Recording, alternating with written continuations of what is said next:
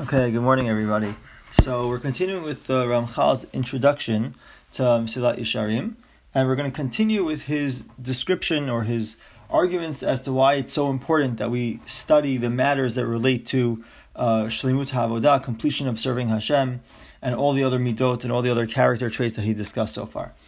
So Ramchal says, "V'chevan shekfar hitamet etzel kol chacham sorech tzmimut ha'avodah v'chovat tahorata v'nikyonah." So since we've already explained that it's very clear, it's very true to each chacham, every wise person, the necessity for to have a complete avodah and the importance of it being pure and being clean, his service of Hashem. Shezulat ela vaday klal. And without these things, a person's service of Hashem is not going to be so desirable, so accepted. Elanim esedim It's actually going to be uh, undesirable, almost disgusting. And they explain, the commentaries explain that what this means is that according to the strict letter of judgment, if a person doesn't have completion in avodah, there's something disgusting about it. However, Hashem deals with us; He treats us with uh, rachamim, with mercy. So he accepts our avoda, but it's clearly that the prime avoda, the main avoda, is a service of Hashem, as one can do it in the complete way. Hashem seeks out our heart. He understands all our thoughts and all our intentions.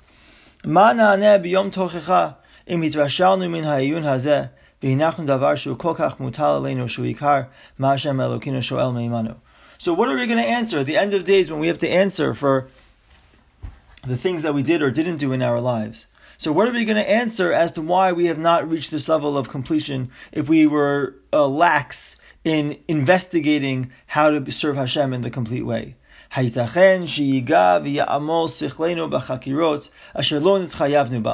Could it be? Does it make sense that we spend so much time and effort into all these intellectual investigations which we're not even obligated to do? Asher lo shum mehem. These types of investigations and discussions that there's no there's no practical outcome from the discussions. V'dinim asher einam shayachim lanu, and certain laws that don't even apply to us. Anu and that which we are obligated to our creation, a great a great obligation. Na'azvehu lahergel v'nanichehu lemitzvat anashim milumada. Are we going to just leave it to whatever our habits are, whatever we normally do? Or are we going to investigate? Are we going to spend time trying to better understand those things? Obviously, we have the responsibility that we need to do something about it. We need to study, we need to understand. If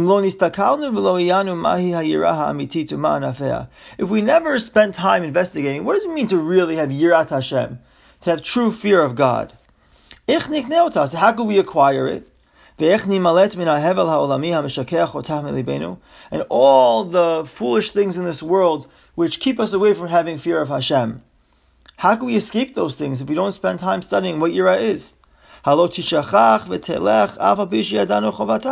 Even though we know how important it is to have Yirat Hashem and the, how much of an obligation it is, but it's going to be forgotten. The details, how to do it, the path, all that is going to be forgotten.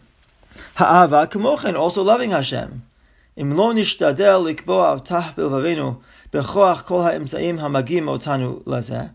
If we don't put in the effort to put it in our hearts, the love of Hashem, to establish it firmly in our hearts with all the means that we have in order to do it, how are we going to find love of Hashem in our hearts? And where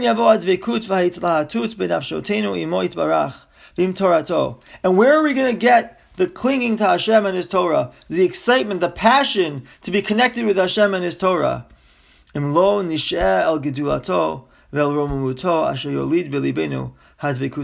we don't turn towards, if we don't focus on the greatness which comes from a person who's connected to Hashem in this way. Obviously, we have to think about these things. We have to investigate in these things. We have to think about what the what the pieces are to accomplishing these character traits and what the steps are to getting there and what keeps us away. Those are the things we have to focus on. How can we purify our minds and our thoughts? How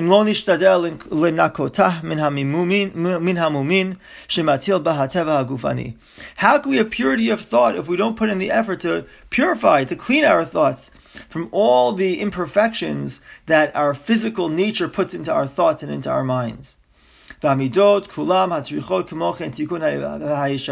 And all the midot, all the personal character traits which require fixing and straightening out, Who's